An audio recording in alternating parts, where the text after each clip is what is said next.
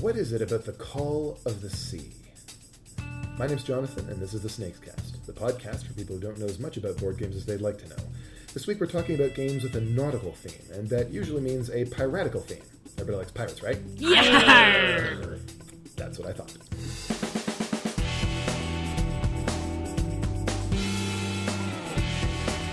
Welcome back to the Snakes Cast, everyone. With me this week are Coco Lee Hello. and Amanda McKnight. Hey there. So, uh, Amanda, have you ever been to sea? Uh, I went sailing in June. Uh, I was in Barrie for a, a play that I was doing, that I was performing in, and one of the directors, the director's father, he has a sailboat, so we got to go out on it. It was so scary. It was so fun, but it was so scary. What it was my first craft time was it? sailing. Was this like a- it was a just yacht a, it was a like a or- sailboat. It was like a, a sailboat. It was I don't know, maybe like 15 feet. I think that's the thing. I don't know if that's a size. So it's like a, I think How- they, they call it a dinghy, right? I don't know if 15 feet is in like dinghy like territory. that sounds small feet though. or like an 18 feet i don't know it was it was some number of feet and and we went on it Several thousand feet. yeah and it was uh it was very funny just because we were all from the city like the whole cast like we were all from toronto so we're all like getting on this sailboat and i don't think any of us had ever been on a sailboat before so he's like telling us to pull all the ropes and do the thing. And i even got to got to steer the ship at one point. So i was like watching to see and you could see the depth. And it was very fun. The only thing is it was a really windy day so it's perfect for sailing. Hmm. But the thing that you never expect when you're on a sailboat, at least I didn't expect, is that when it's really windy, you're going to go, the sail kind of moves around a lot. Hmm. So because it's going from side to side, the ship turns a lot. So it almost feels like you're going to flip over the boat. I mean, it, But- heel, it heels. Yeah, it heels. It heels. Nautical and, term. Yeah, and and you feel like it's going to heel right over so that you're not on the boat anymore. But it doesn't do that. So we were all kind of on it, like just jumping from side to side of the boat because we were so afraid of falling in the water. So I was that like was my sailing out on the experience. edge. Did you get to lean out over the uh, the edge of the uh, the gunnel and and sort of right the boat by sort of? Um, we tried to do that, to which he was telling us that that you don't need to do that. like Oh, okay. it's all fine. He was like, he was like, oh no no, you guys are good. And we're like, yeah, no, we're we're fine. Let's, That's We're worth doing in on the like a one side of the really ship. wee one, but most most anything big enough to hold like several people on it would likely have a keel that would definitely prevent it from doing that. And you putting your weight over the edge would only cause you harm. yeah, yeah. They, they were saying he was saying that it was fine. We didn't need to, and, and we were just like, oh no, yeah, we know it's fine. We're just we just wanted to sit on this side. Hold my beer. Yeah, Coco, but it said- sounds like Coco has a lot more. It, it, it sounds like you know what you're talking about. I can't make any promises because there's just so much to know about sailing, but I have a little bit of experience. Uh, I've had the luck of sailing on Lake Ontario with uh, my partner's dad has a sailboat, and I've sailed with the yacht club that he sails with a little bit. Um, but this summer, my family and I we chartered a sailboat and sailed the Greek islands. We did a Wow. ten day tour of the Cyclades together, and it was really really fun. So high seas for sure. Lots Wow. of heeling and hauling and lines and good stuff. Wow. Okay. So th- th- there's a kind of romance to the sea in literature and mythology. Do, do, do you have a feel for that? Absolutely. There's um especially in the digital age, if you'll allow the expression, there's you no longer get that sort of like one to one ratio of like action to response, but when you're sailing, if you pull the line, if you hard up the line, the sail's going to be tighter and it's going to like fill better and the wind is going to push you faster. Like you pull a rope, wind goes harder, boat goes faster. It's that's really satisfying and you don't you don't get that sensation a lot. Um, I find anyway, like working on a computer. So that I think is super satisfying and the the absence of land if you're on the water and this that sense of what you have on your boat is what you have and you don't necessarily have cell phone service or access to other utilities. And another cool thing is that on a boat there are solutions to problems that you don't expect to have. So like how do you cook on a boat if the boat is heeling? There are most some stoves on sailboats are gimbaled. So if you go one way if you sort of lean one way then the stove sort of leans the other way is that a gyroscope does that make sense That's a Yeah, yeah, gyroscope, yeah. yeah, right? it's so. I mean, there are a lot of really cool solutions to boating problems, and I guess that comes from humans having sailed for several thousand years, and like, Yeah. It's been a long time since Ulysses was uh, sailing. yeah, Yeah. I don't know if Ulysses had a gimbaled stove, but Probably not, No. but he was definitely sailing in the Cyclades archipelago. and he Yeah. probably wasn't drinking as much beer as we were. Probably not. but uh, sailing is super romantic, and I can sense, I can feel as though how it would be similar and possibly even more romantic when it's in a novel or in a board game, especially about pirates, because you don't, in those days, you didn't have your GPS telling you when you were off course. You had to really know. There was so much knowledge and, and brute strength that you had to have that wasn't solved by the a lot of the modern mechanisms that we have for sailing. Prowess is hugely important. You mm-hmm. know, you live and mm-hmm. die by your skill Absolutely. out on the sea. the number of times that we were in significant danger just because we weren't very good at sailing pretty high. Wow. So, when you're going to play a nautically themed game, what kind of stuff do you want to be able to do? And do there have to be pirates? No, but there has to be booty. That's that's a must for me. Booty is mandatory, booty. pirates are optional. Mm-hmm. Understood. So, apart from booty, then, uh, what, what kind of what kind of stuff are you looking to actually do in a, in a nautically themed game? Something that's going to deliver that experience, that romance. I like to bury treasure. Uh, I like to bury my booty, and I also like I like when you get to uh, like screw people over in these games. Like my favorite thing is is playing a pirate game where like I'm a pirate and you're a pirate and I get to go over there and take your stuff or I get to attack your ship. Something properly scallywaggish. Yeah, yeah. I like the urgency, like the race, the the necessity to, of of of getting somewhere before somebody else does to screw them over before other people screw them over. That's a really great feeling. Like something like um, like Black Fleet or Jamaica, where it's it's all about getting somewhere as fast as you can, beating Mm-hmm. other people. Let's get into the particular titles next, then. So you mentioned Black Fleet in Jamaica. Black Fleet is mostly a game about getting money and upgrading your fleet. Jamaica is mostly a game about winning a race. Which of those two do you think feels brings in more of that theme, more of that sense of being at sea?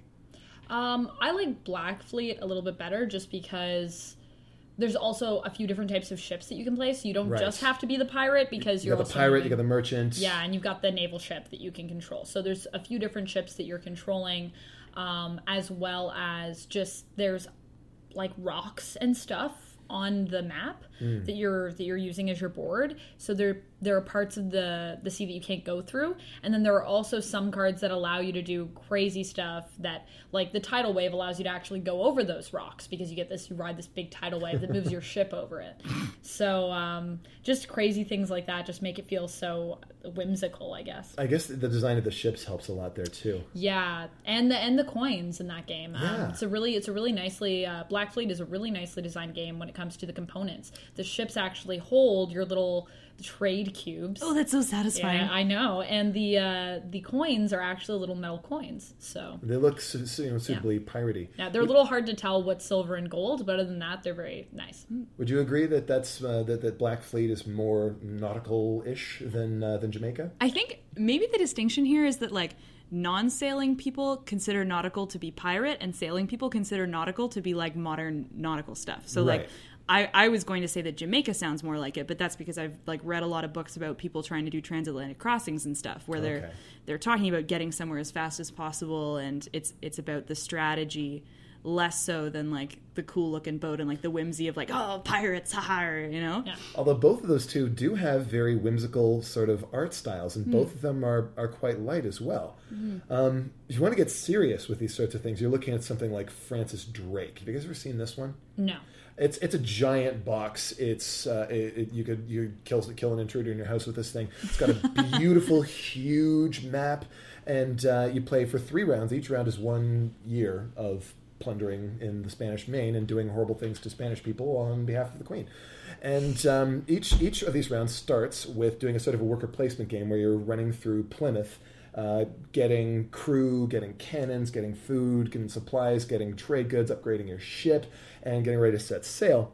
And then once everybody's finished doing all that stuff, then you pick four places where you're going to go, and we see what happens. You can trade, you can do horrible things to Spanish forts, you can do horrible things to Spanish traders, you can take over towns, you can uh, you can do all these various different things. You can Wow. and um, that's so there's a lot of that stuff going on as, as a privateer in that case. You're not not a pirate. Yeah. Mhm. privateer. It's you have, you have a letter of marque. You're fine. You're good. Um, that one, I, I think the thing about that one that makes it feel nautical for me is the is the prep phase. Yeah. The fact that's all about getting ready, to be able to solve those problems that you were talking about before they happen. Yeah. Uh, very few games, I think, focus on the nature of supply and make that interesting. Yeah, that sounds like a really f- like I haven't played that one, but it, it sounds a lot like um, another one I actually haven't played, but Pirates Cove, which I was doing some reading Oh, about that was and one of the first got super excited and I was like, I really want to play this because in Pirates Cove, what you're doing is you are um, you can go to islands and get upgrades for your ships, um, and then you can also fight people. So if if we both choose to go to the same island. Then we're gonna have to have a battle, and the tricky thing with the battle is that you kind of want to you kind of want to state state your claim in the battle in terms of how many turns you take, but you want to be careful because if you fight too much, you'll take damage to your ship.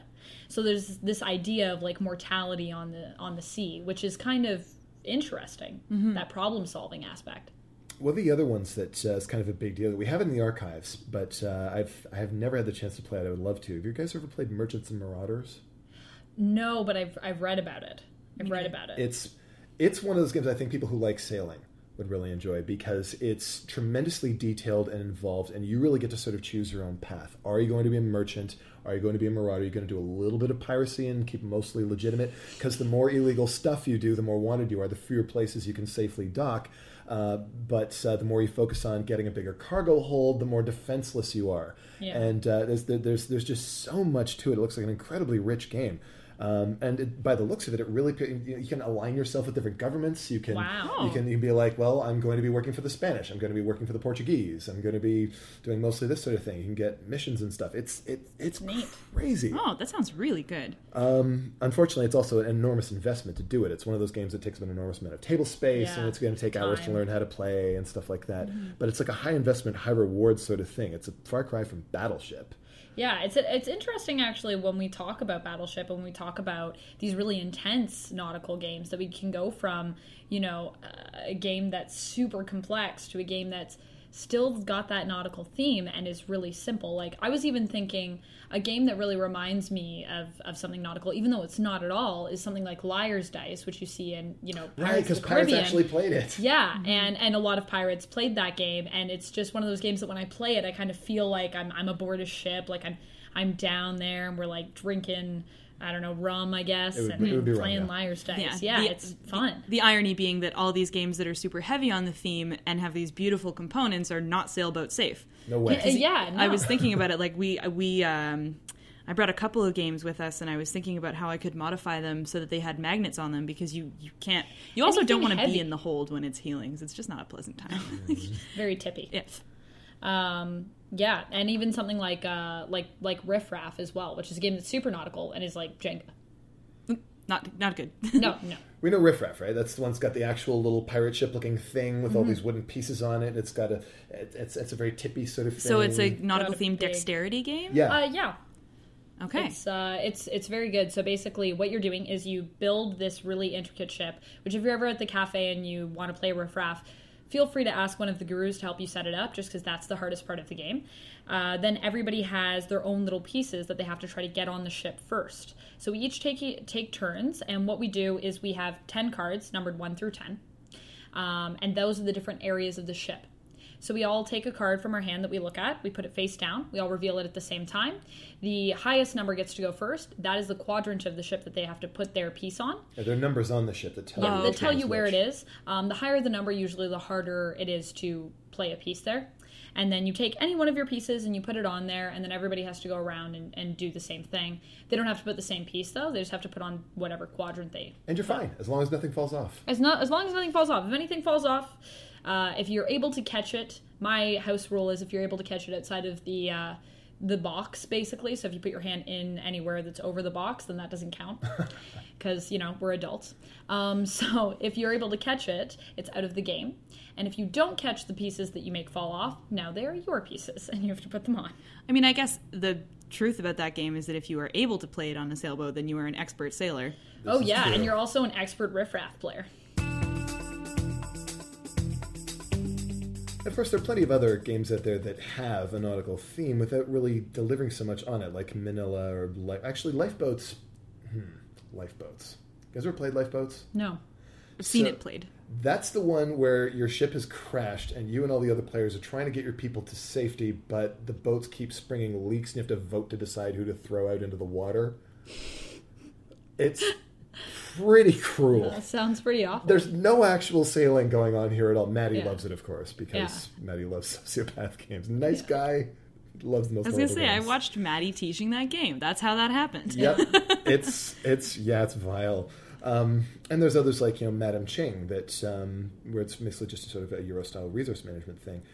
And then there's one of the things that has not come up so far this episode. We've hadn't haven't seen any modern nautical games, something like Panamax or Container, where it's about shipping boats getting through canal locks and uh, Yeah, I was playing actually. Uh, I was playing Steam Torpedo the other day. That Oh, yeah. game is like, well, I guess it's not super modern, it's kind of steampunky though, right? it's kind of steampunk. Steampunk submarine. Uh, but yeah, submarine, so a little bit more modern than you know being on the seas and like this big wooden boat. Um, and that one is is super like strategic war submarine game. I think the early days of submarine warfare may have been the last time period when that romance of being Still kind of existed. really kind of meant something. Yeah. Uh, with the with the advent of these giant shipping containers and the Exxon Valdez and all this other stuff, it seems like that that the era is no longer appropriate for games that really evoke that sort of feeling. Well, I mean, you know, do you want to play a game where it's like we're on a big like cruise ship?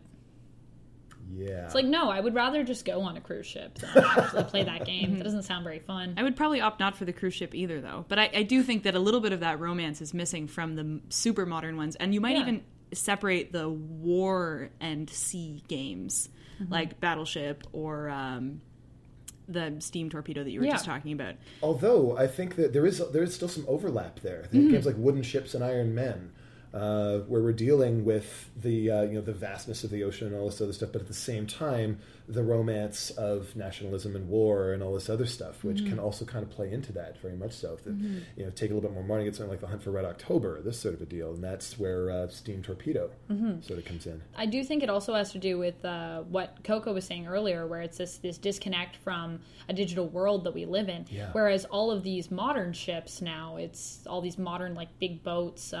It's all about sort of integrating that into us getting around the water now, and it makes it a lot less. A lot less like I have a connection with the water, and a lot less mystical feeling. There's something really mystical about the ocean. There's a lot of parts of the ocean we don't really know yet, um, and I think you lose that when you when you talk about a big like tech like technology filled ship. Exactly, and you, you can you can do movies that uh, you know like The Abyss or something that that get into how much we still don't know about this, but it's still more removed than simply being lost like Ulysses. Mm-hmm. Um, how could a game capture the romance of the sea on the tabletop? If you get to see your dream nautical themed game, what do you think the theme would be? I think I've already given away mine. I, I totally want to be Ulysses on their journeys. A I'm- co- I'm hearing co-op, that. co-op game where you want to find your way home. Yeah, um, I think I think that's a, a really a really good idea for a nautical game that we haven't really seen as a co-op game. Um, I would personally like to have just like a really nice detailed pirate game. I really like pirate games, and I really like something like um, Libertalia where it's you know you have your different phases of the day. I think that's kind of cool, and places where like I could put in port and then like trade with people, and You the need idea to of rival Merchants and You absolutely need to play Yeah, Merchants I feel like that's basically my game, and it exists, and I just haven't met it yet. We'll get to it. Yeah. I think for me, it would definitely be a co-op game because for me, so much of sailing is is people performing their role effectively and communicating with each other as to what that role is. That, Sailing is a co-op game, isn't Oh, it? Oh, totally, absolutely. And and communication and, and consistency of communication comes into it so much, but it's also so very much it's a subjective feel. Like something can just feel right or look right or look wrong, and you're trying to explain to somebody why it feels or looks or is or not. And I, I think that a co-op game would capture that for me fairly well, and it would great. be It'd super if you cool. had, like a like a sailing game where you like go around the world, like Coco's sailboat goes around the world and like 30 Magellan's days or Expedition. something. Mm-hmm. Yeah, mm-hmm. yeah. Be cool, or like trying to collect artifacts from different locations, or even if you had sort of a, a two-sided co-op game, so your team was against another team, and depending on which team could work the best together, your one boat beat the other boat or something. We don't see a lot of two team games. I it'd be this. cool to have a, a game too that is still strategic but combines some sort of physicality to it when we're talking about a sailing game. Like something where you have to like do this action while you're trying to figure out what to do, like some sort of physical movement or something, or like pull or have this it be in real time. Yeah, we, yeah, uh, we have some stories of attempting to physically exist on the bottom of a sailboat that I think might be a little too real for people who have experienced sailing.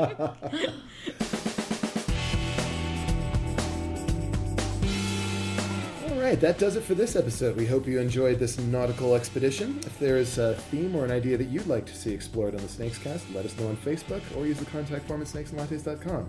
Thank you so much for sailing with me, Amanda and Coco. Till next time, Captain. That's what I was gonna say. Arg. Aye aye.